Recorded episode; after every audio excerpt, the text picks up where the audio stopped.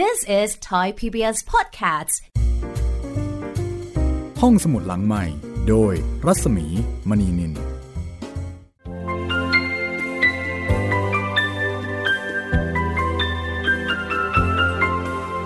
ตอนรับคุณผู้ฟังเข้าสู่ห้องสมุดหลังใหม่นะคะ กับเรื่องบุรุษผู้มั่งคั่งที่สุดในบาบิโลนค่ะ ซึ่งเป็นเรื่องใหม่ของเราในตอนนี้ วิถีทางแห่งความมัธยัสถ์และการสร้างสมความมั่งคั่ง ซึ่งให้ประโยชน์แก่ผู้อ่านนับล้านมาแล้วทั่วโลกค่ะ จอร์จ เอส เคลสันเขียนสุริยฉัตร ชัยมงคลแปล จากเรื่อง The Richest Man in Babylon นะคะ ถ้าคุณฟังที่เพิ่งจะเริ่มมาฟังก็ลองไปฟังย้อนหลังดูได้ วันนี้จะเป็นเรื่องการเยียวยาประการที่สองค่ะ ซึ่งการเยียวยาเกี่ยวกับเรื่องของการบริหารจัดการเงินนั้น มีอยู่ด้วยกันทั้งหมด 7 ข้อนะคะ คือ 1. เริ่มทำให้ถุงเงินเต็มปรีขึ้น 2. ควบคุมการใช้จ่าย 3. ทำให้ทองคำทวีคูณขึ้น 4. ปกป้องทรัพย์สมบัติของตนจากการสูญเสีย 5. ทำให้เคหสถานเป็นการลงทุนที่ให้ดอกผล 6. ประกันรายได้ในอนาคต 7. เพิ่มพูนความสามารถที่จะทำมาหาได้ นี่คือการเยียวยา 7 ประการสำหรับถุงเงินที่ขาดแคลนค่ะ แล้วก็วันนี้นะคะ วันนี้เนี่ยอาคัตจะสอนเกี่ยวกับกฎประการที่สองคือการควบคุมการใช้จ่าย เป็นการสอนนักเรียน ประมาณ 100 คนนะคะที่พระราชาต้องการให้ผู้คนในนครของพระองค์เนี่ยมีฐานะที่ดี แล้วก็พ้นไปจากความยากจน เพราะฉะนั้นก็ให้มาเรียนรู้ วิถีสู่ความมั่งคั่ง คุณผู้ฟังพร้อมไหมคะถ้าพร้อมแล้ว มาฟังกันได้เลยค่ะ กับตอนที่ 4 บุรุษผู้มั่งคั่งที่สุดในบาบิโลนนะคะ ของสำนักพิมพ์ทับหนังสือค่ะ อาคัตกล่าวกับนักเรียนของเขาในวันที่สองบอกว่า มีบางคนในหมู่พวกท่านนักเรียนของข้ามาถามข้าว่า คนเราจะเก็บหนึ่งในสิบของเงินที่ทำมาหาได้ไว้อย่างไร ในเมื่อเงินทั้งหมดที่หามาได้นั้น ยังไม่เพียงพอกับค่าใช้จ่ายที่จำเป็นเลย คือจะเก็บได้ยังไง แค่จะใช้เนี่ยยังใช้ไม่พอเลยเมื่อวานนี้ มีพวกท่านกี่คน พกถุงเงินที่ขาดแคลน คือพูดง่ายๆว่ามีกี่คนที่เงินไม่พอใช้ ทุกคนก็ตอบเป็นเสียงเดียวกันเลยนะคะว่า ทุกคนเลยขอรับท่าน ถ้ามาถามเดี๋ยวนี้ก็คงจะได้คำตอบเดิมนะคะว่ามีใครบ้างที่เงินไม่พอใช้ อาคัตก็บอกว่า แต่ถึงอย่างนั้น พวกท่านทุกคนก็หาเงินได้ไม่เท่ากัน บางคนก็หาได้มากกว่าคนอื่น บางคนก็มีครอบครัวใหญ่ที่ต้องเลี้ยงดู แต่ถุงเงินของพวกท่านทุกคน ต่างก็ขาดแคลนเหมือนกัน เอาละข้าจะบอกความจริงที่ไม่ธรรมดาเกี่ยวกับมนุษย์ให้ฟังนะ นั่นก็คือ สิ่งที่เราเรียกว่าค่าใช้จ่ายที่จำเป็นนั้น มันจะเพิ่มพูนขึ้น จนเท่ากับรายได้ของเราเสมอ จนกว่าเราจะพยายามฝืนมันให้เป็นตรงกันข้าม ฟังดีๆนะคะ อาคัตบอกว่า ค่าใช้จ่ายที่จำเป็น มันจะเพิ่มขึ้น จนเท่ากับรายได้ของเราเสมอ คือเรามีรายได้น้อย เราก็จะมีรายจ่ายที่จำเป็นน้อย เรามีรายจ่ายถ้าเรามีรายได้มาก รายจ่ายที่เราบอกว่าจำเป็นก็จะมีมากขึ้นเช่นกัน อาคัตบอกว่า อย่างุนงงไปเลย ถึงค่าใช้จ่ายที่จำเป็นกับความปรารถนาทั้งหลายของพวกท่านแต่ละคนในที่นี้ พร้อมด้วยครอบครัวที่ดีงามของตน ต่างก็มีความปรารถนามากกว่าเงินที่ทำมาหาได้ ดังนั้นเอง แม้ท่านจะใช้เงินไปกับสิ่งที่ปรารถนาเหล่านี้แล้ว ก็ยังมีอีกมากที่ยังไม่สมอยากมนุษย์ทุกคนนั้น มีความปรารถนามากมาย มากเกินกว่า รายได้ที่ตนเอง จะหามาสนองให้เพียงพอได้ โดยความมั่งคั่งเช่นนี้ พวกท่านคิดหรือ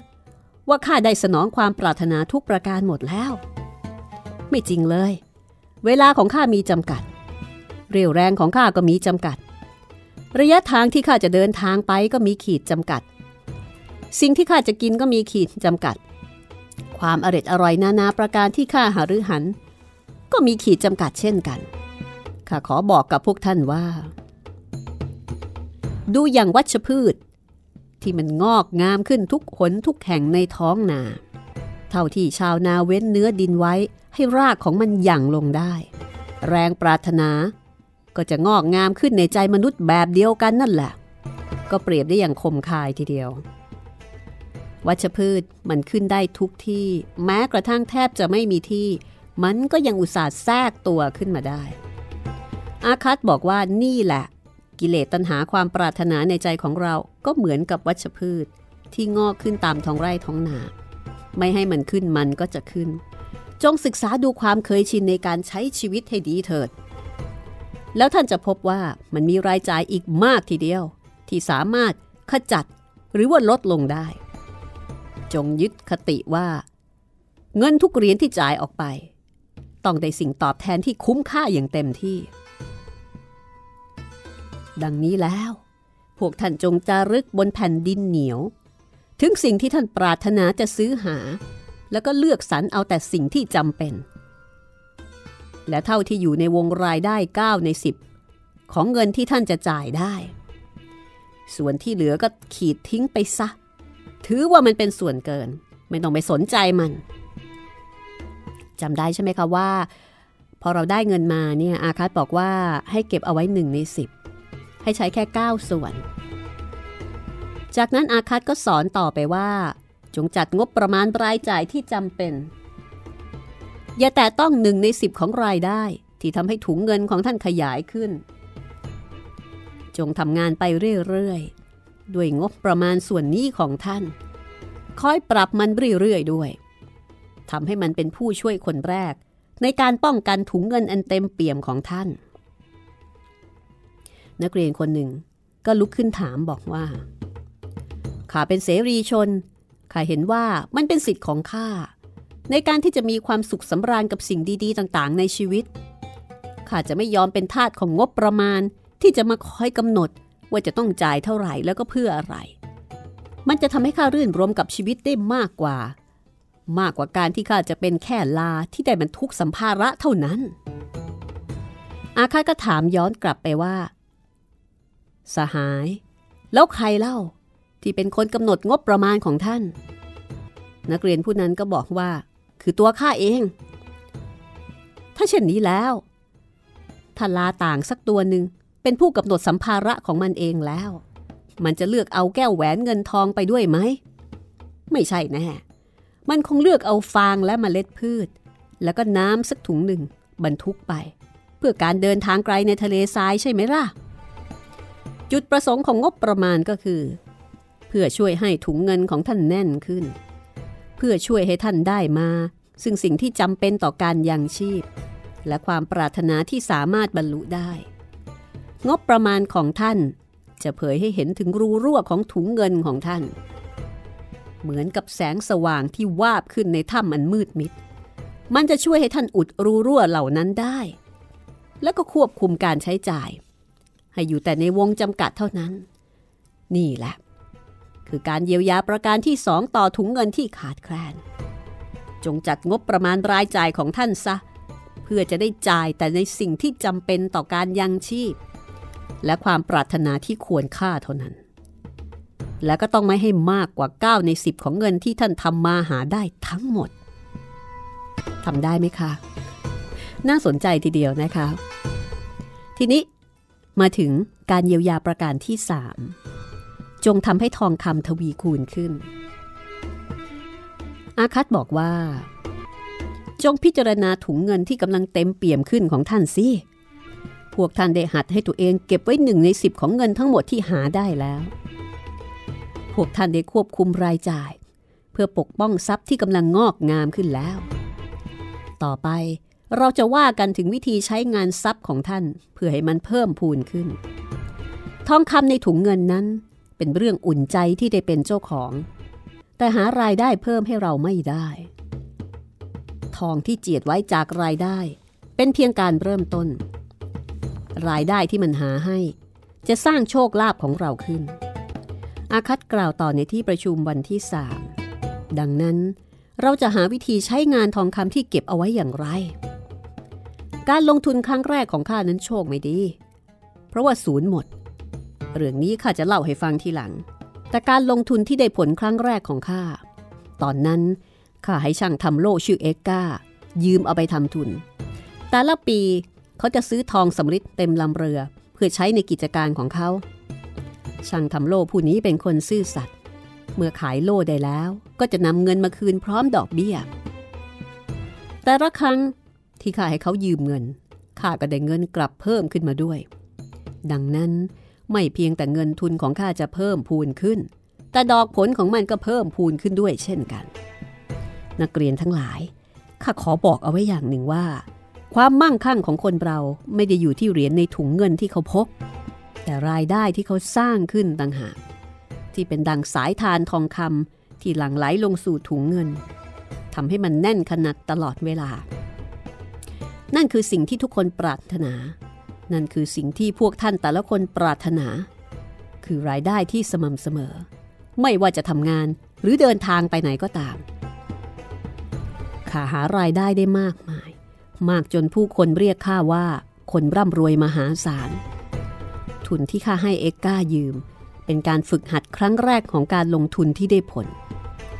จากประสบการณ์ครั้งนี้ มันทำให้ข้าเกิดปัญญา ข้าขยายการให้ยืมเงิน และการลงทุนออกไปอีก ขณะที่เงินของข้าเพิ่มพูนขึ้นทานทองคำแห่งความมั่งคั่งทยอยหลั่งไหลสู่ถุงเงินของข้า เพื่อที่ข้าจะได้ใช้มันไปอย่างสุขุมรอบคอบดังใจนึก ลองคิดดูสิ จากรายได้อันน้อยนิดของข้า ข้าได้สร้างทาสทองคำขึ้นมากลุ่มหนึ่ง แต่ละคนต่างทำงานให้ข้า หาทองเพิ่มมากขึ้นอีก และในขณะที่มันทำงานให้ข้าลูกของมันก็ทำงานให้ข้าด้วย และลูกของมันก็เช่นกัน จนกระทั่งรายได้ทั้งหมดเป็นจำนวนมหาศาล ทองคำจะเพิ่มพูนขึ้นอย่างรวดเร็ว เมื่อทำมาหาได้ตามสมควร ลองพิจารณานี่สิ ชาวนาผู้หนึ่งได้ลูกคนแรก จึงไปหานายทุนเงินกู้ แล้วเอาเงินสิบชิ้นฝากไว้ โดยบอกกับนายทุนผู้นั้นว่าให้ช่วยจ่ายคืน พร้อมดอกเบี้ยด้วย เมื่อลูกชายของเขาอายุ 20นายทุนเงินกู้ตกลงและกำหนดว่า แต่ละ 4 ปี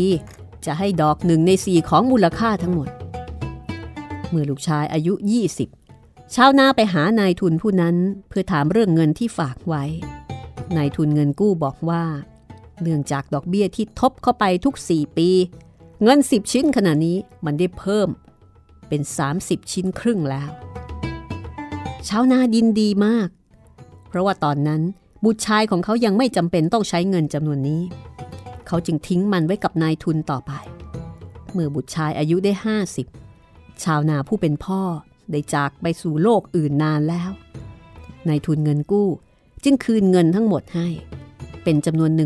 167 ชิ้น ดังนั้นเอง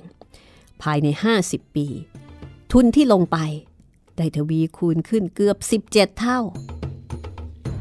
นี่คือการเยียวยาถุงเงินที่ขาดแคลนประการที่ 3 จงให้เงินแต่ละเหรียญทำงานให้ ให้มันสืบลูกหลานว่านเครือ ประหนึ่งฝูงปศุสัตว์ในท้องทุ่งนำมาซึ่งรายได้ คือสายทานแห่งความมั่งคั่งที่หลั่งไหลสู่ถุงเงินของท่านอย่างสม่ำเสมอ บางทีสิ่งที่เกิดขึ้นมันก็เป็นผลการกระทำของเราเองนะคะ แต่ไม่ว่าอย่างไรเราก็สามารถที่จะแก้ไขได้ พักสักครู่ แล้วเดี๋ยวกลับมาฟังการเยียวยาประการที่ This is Thai PBS Podcast ห้องสมุดหลังใหม่ โดยรัศมีมณีนิน4กลับมาฟังกันต่อนะคะ กับเรื่อง The Richest Man in Babylon กับการเยียวยาถุงเงินประการที่ 4 ค่ะ จงปกป้องทรัพย์สมบัติของท่านจากความสูญเสีย อาคัตบอกว่า โชคร้ายชอบวัตถุที่เปล่งประกาย เพราะฉะนั้น ทองคำในถุงเงินของเรา เราจะต้องปกป้องอย่างแน่นหนา แล้วก็ควรจะหัดดูแล ความปลอดภัยของเงินจำนวนน้อย เรียนรู้ที่จะปกป้องมันเป็นอันดับแรก ก่อนที่เทพเจ้าจะมอบจำนวนที่ใหญ่กว่าให้กับเรา นี่คือสิ่งที่อาคัตกล่าวต่อที่ประชุมในหมู่ของอนักเรียน ในวันที่ 4 อาคัตบอกว่าคนที่ครอบครองทองคำทุกคน มักจะถูกเย้ายวน โอกาสที่ดูเหมือนว่าจะทำเงินได้มหาศาลจากการลงทุนในหลาย ๆ โครงการที่ฟังดูสมเหตุสมผล และบ่อยครั้งก็มีเพื่อนมีญาติลงทุนอยู่ด้วย และไอ้ตัวเหล่านี้เองนะคะ ปัจจัยเหล่านี้ก็จะเป็นตัวเร่งเร้า ให้เราอยากทำตาม หลักการที่ดีข้อแรกของการลงทุนคือความปลอดภัยของเงินของท่านเอง ท่านคิดว่าฉลาดแล้วหรือที่จะหลงไหลไปกับเงินก้อนใหญ่ที่จะได้มา ขณะที่ต้นทุนของท่านอาจจะสูญไปก็ได้ข่าว่ามันเป็นการที่ไม่ฉลาดเลย โทษของการเสี่ยง คืออาจจะสูญเสียทั้งหมด เพราะฉะนั้นจงศึกษาอย่างระมัดระวัง ก่อนที่จะลงทุน แล้วก็ควรจะมีหลักประกันอย่างแน่นอน ว่าเราจะได้คืนโดยปลอดภัย อย่าได้หลงผิดไปกับความปรารถนาเย้ายวนเร้าอารมณ์ของการร่ำรวยอย่างรวดเร็ว ก่อนที่จะให้ใครยืมเงิน ก็จงแน่ใจเสียก่อน ถึงความสามารถในการใช้คืนของพวกเขา แล้วก็กิตติศัพท์เรื่องนี้ของพวกเขาด้วย เพื่อที่ว่า ท่านจะได้ไม่หลงมอบบรรณาการ คือเงินที่ท่านทำมาหาได้อย่างยากเข็นให้คนคนนั้นไปโดยง่ายได้ ก่อนจะลงทุนในด้านใดก็ตาม จงศึกษาให้ถ่องแท้ถึงอันตรายต่างๆ ที่อาจจะทำให้ทุนนั้นสูญไปได้ เรื่องนี้ก็ยังคงทันสมัยอยู่เสมอนะคะ เรื่องของการที่จะไม่โลภไม่น่ามืดตามัวผรีผามลงทุน หรือว่าให้ใครยืมเงินโดยไม่ดูตาม้าตาเรือ อาคัตบอกว่า การลงทุนครั้งแรกของเขาเป็นเรื่องเศร้า เพราะว่าครั้งนั้น เขามอบเงินที่เก็บออมมาเป็นเวลาหนึ่งปีเต็ม ให้กับช่างทำอิฐที่ชื่ออัชมูอัชมูเดินทางไกลไปสู่นครไทร์แล้วก็บอกกับเขาว่าจะไปซื้ออัญมณีหายากจากพวกฟินิเชียนกลับมาให้ เมื่อขายได้ในราคาที่แพง ก็จะแบ่งผลกำไรกันคนละครึ่ง ปรากฏว่าโดนพวกฟินิเชียนโกง โดยเอาของเก๊มาหลอกขายให้ อาคัตก็เลยสูญเงินค่ะ สูญเงินเก็บไปทั้งปี เป็นบทเรียนบทแรกที่เขาได้รับ ทุกวันนี้จากการฝึกฝนเขาสามารถเห็นได้อย่างทันทีทันใด ถึงความโง่เขลาที่มอบหมายให้ช่างทำอิฐไปซื้ออัญมณี ข้าขอแนะนำพวกท่าน ด้วยปัญญายาณอันเกิดจากประสบการณ์ของข้าว่า จงอย่าเชื่อมั่นในสติปัญญาของตนเองมากเกินไป ในการที่จะทุ่มทรัพย์สมบัติลงสู่การลงทุนที่มีทางคว้าน้ำเหลวได้ แต่จงแสวงหาคำปรึกษาหารือ จากผู้มีประสบการณ์เกี่ยวกับการจัดการเรื่องเงินคำหารือเช่นนั้น เป็นของให้เปล่าต่อผู้ขอ แล้วก็อาจจะมีค่าเทียบเท่าทองคำจำนวนที่ท่านกำลังจะนำไปลงทุน ซึ่งโดยแท้จริงแล้ว มันย่อมทรงคุณค่าเช่นนั้นแน่นอน หากสามารถช่วยท่านได้จากความสูญเสีย นี่คือการเยียวยาถุงเงินที่ขาดแคลนประการที่ 4 มันมีความสำคัญมาก ถ้าช่วยท่านได้จากการหมดเนื้อหมดตัว หลังจากที่อุตสาห์เก็บหอมรอมริบ จนถุงเงินเต็มเปี่ยมขึ้นมาครั้งหนึ่งแล้ว ก็อย่าลืมที่จะปกป้องทรัพย์สินของท่านจากความสูญเสีย เลือกลงทุน แต่ในเรื่องที่ต้นทุนปลอดภัย แล้วก็อาจเรียกทุนกลับคืนมาได้ถ้าต้องการ รวมทั้งดอกผลต่างหากด้วย จงปรึกษาหารือกับผู้รู้ วางใจในคำแนะนำของผู้เปี่ยมประสบการณ์ ในการจัดการทองคำอย่างได้ดอกผล ให้ปรีชาญาณของเขาเหล่านั้นช่วยปกป้องทรัพย์สมบัติของท่านจากการลงทุนที่ไม่ปลอดภัย มาถึงการเยียวยาประการที่ 5 จงทำให้เคหสถานเป็นการลงทุนที่ให้ดอกผล อาคัตบอกว่า หากคนผู้หนึ่ง ใช้9ใน10 ของเงินที่ทำมาหาได้ไปในการยังชีพ และความสุขของชีวิต และถ้าส่วนใดส่วนหนึ่งได้9ส่วนนี้ สามารถที่จะทำให้เป็นการลงทุนที่ให้ผลกำไรได้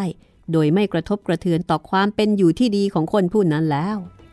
ทรัพย์สมบัติของเขา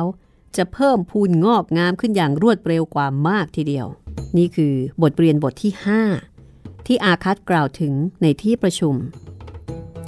อาคัตบอกว่า มีประชาชนพลเมืองบาบิโลนมากมาย ที่ลงหลักปักฐานหาเลี้ยงครอบครัวในแหล่งที่ไม่เหมาะสม พวกเขาจ่ายค่าเช่าสำหรับบ้านที่ปราศจากเนื้อที่แม้แต่น้อย ในการที่จะให้ภรรยาได้ปลูกไม้ดอก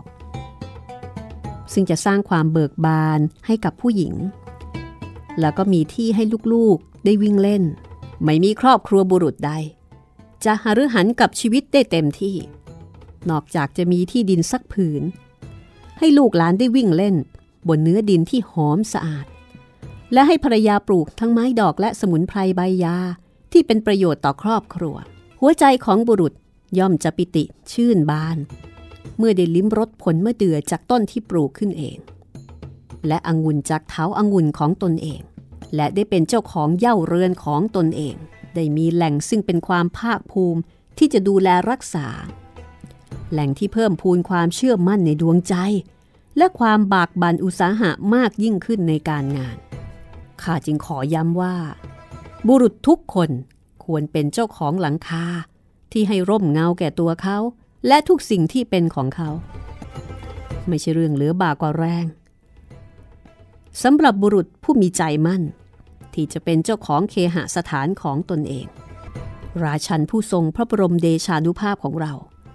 มิได้ทรงขยายกำแพงเมืองแห่งบาบิโลนออกไปกว้างไกลหรอกหรือภายในเขตนคร ขณะนี้มิได้มีที่ดินว่างเปล่ามากมาย ที่พอจะซื้อหาได้ด้วยราคาพอสมเหตุสมผลหรอกหรือ ข้าขอบอกกับท่านด้วยเช่นกัน นักเรียนของข้าว่าเหล่านายทุนเงินกู้ ย่อมยินดีพิจารณาความต้องการของบุรุษ ผู้สแสวงหาเคหสถาน และที่ดินสำหรับครอบครัวของตน ท่านสามารถกู้ยืมไป เพื่อจ่ายให้ช่างอิฐ และช่างก่อสร้างได้สำหรับวัตถุประสงค์อันสมควรเช่นนั้น หากแสดงวงเงินที่เหมาะสมเท่าที่จำเป็นต่อนายทุนเงินกู้ และเมื่อเคหสถานสำเร็จลงแล้ว ท่านก็สามารถจะผ่อนใช้ได้อย่างสม่ำเสมอ ในจำนวนใกล้เคียงกับค่าเช่า ที่ท่านต้องจ่ายอยู่ทุกวันนี้ เนื่องจากการจ่ายแต่ละงวด จะลดหนี้สินที่กู้ยืมมา ภายในไม่กี่ปี ท่านก็จะหมดหนี้ หัวใจของท่านก็จะเกิดความปิติปราบปลื้ม เพราะว่าท่านจะได้มีสิทธิ์อันชอบธรรมในทรัพย์อันทรงคุณค่าของตนเอง และรายจ่ายก็จะเหลือเพียงภาษีจากองค์กษัตริย์เท่านั้น นี่คือในเรื่องของบ้าน ขณะเดียวกันภรรยาอันประเสริฐของท่าน ก็จะนำเสื้อผ้าอาพรลงไปซักที่แม่น้ำบ่อยครั้งขึ้น เพื่อว่าแต่ละครั้งที่กลับมา ก็จะได้นำถุงหนังแพะ มาบรรจุน้ำรดพืชผักหรือไม้ดอกที่ปลูกไว้ในเคหสถานด้วย มงคลนานับประการ จะบังเกิดแก่บุรุษ ผู้เป็นเจ้าของเคหสถานของตนเองค่าครองชีพของเขาจะลดลงทำให้เงินที่ทำมาหาได้เพิ่มพูนขึ้น ชีวิตก็จะมีความสุขมากขึ้นด้วย นี่แหละ คือการเยียวยาถุงเงินที่ขาดแคลนประการที่ 5 จงเป็นเจ้าของเย่าเรือนของตนเอง การเยียวยาประการที่ 6 จงประกันรายได้ในอนาคต อาคัตบอกว่า ชีวิตของมนุษย์ทุกคน ก็ย่อมจะเติบโตจากวัยเยาว์เปลี่ยนแปลงสู่วัยชรา นี่คือหนทางที่ไม่มีใครจะหลีกเลี่ยงได้ ยกเว้น แต่จะตายก่อนเวลาอันควร คือเกิดมาเป็นหนุ่มสาว แล้วก็จะเท่าชราแก่ชราเป็นเรื่องปกติ อาคัตบอกว่า ดังนั้นจึงเป็นเรื่องจำเป็นสำหรับคนเรา ที่จะต้องเตรียมรายได้ที่เหมาะสมจำนวนหนึ่งเอาไว้ในอนาคต เพื่อว่าเมื่อยามที่ไม่ได้อยู่ในวัยชกันอีกต่อไปแล้ว เราก็จะมีเงินเอาไว้กินไว้ใช้ และก็ต้องเตรียมไว้สำหรับครอบครัวเมื่อตนเองจากไปด้วย คือเป็นการเตรียมตัวสำหรับชีวิตในวัยสูงอายุนั่นเอง นี่เป็นเรื่องที่อาคัตกล่าวกับที่ประชุมในวันที่ 6 บุรุษผู้มีรายได้เพิ่มขึ้น เนื่องจากเข้าใจในกฎของความมั่งคั่ง จะต้องคิดถึงวันเวลาในอนาคตด้วย พึงวางแผนลงทุน หรือเตรียมการที่จะให้มั่นคงยืนนาน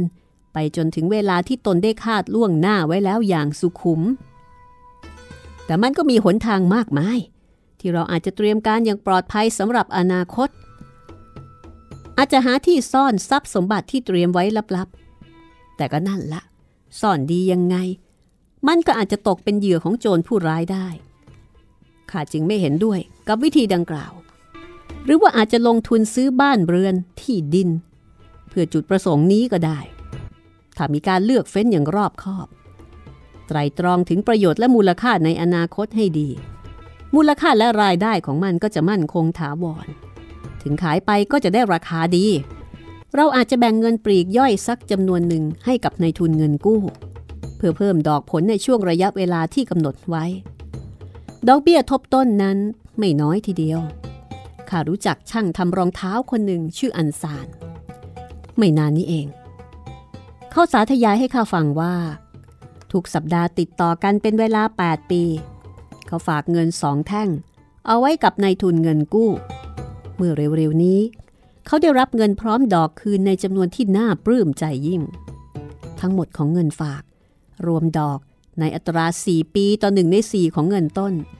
ทำให้ได้เงินรวมทั้งหมด 1,040 แท่ง ข้าจึงคำนวณให้ดูว่า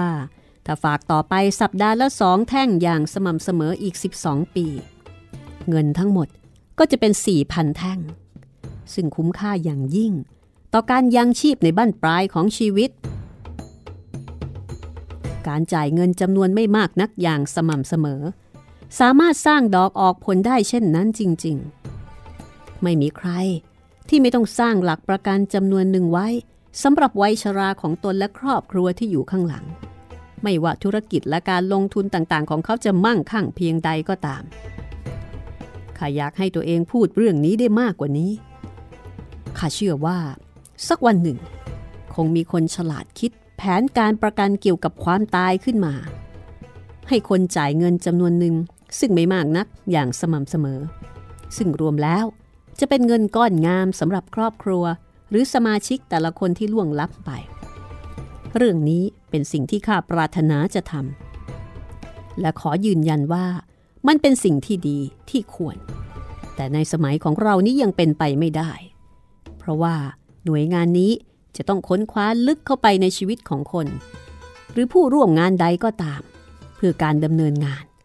ต้องมีความมั่นคง เยี่ยงบัลลังก์ขององค์กษัตริย์ ข้ารู้สึกว่าสักวันหนึ่ง จะต้องมีแผนการเช่นนี้อุบัติขึ้นแน่ๆ และเป็นมงคลยิ่งต่อมนุษย์ เพราะแม้แต่การจ่ายเงินจำนวนไม่มากนักเพียงครั้งแรก ก็เป็นการประกันความอุ่นใจสำหรับครอบครัว หากสมาชิกผู้นั้นได้จากโลกนี้ไป แต่เพราะว่าเรามีชีวิตอยู่ในยุคสมัยของเรา เราจึงต้องเอาประโยชน์ จากวิธีการและหนทางต่างๆ เพื่อให้บรรลุเป้าหมาย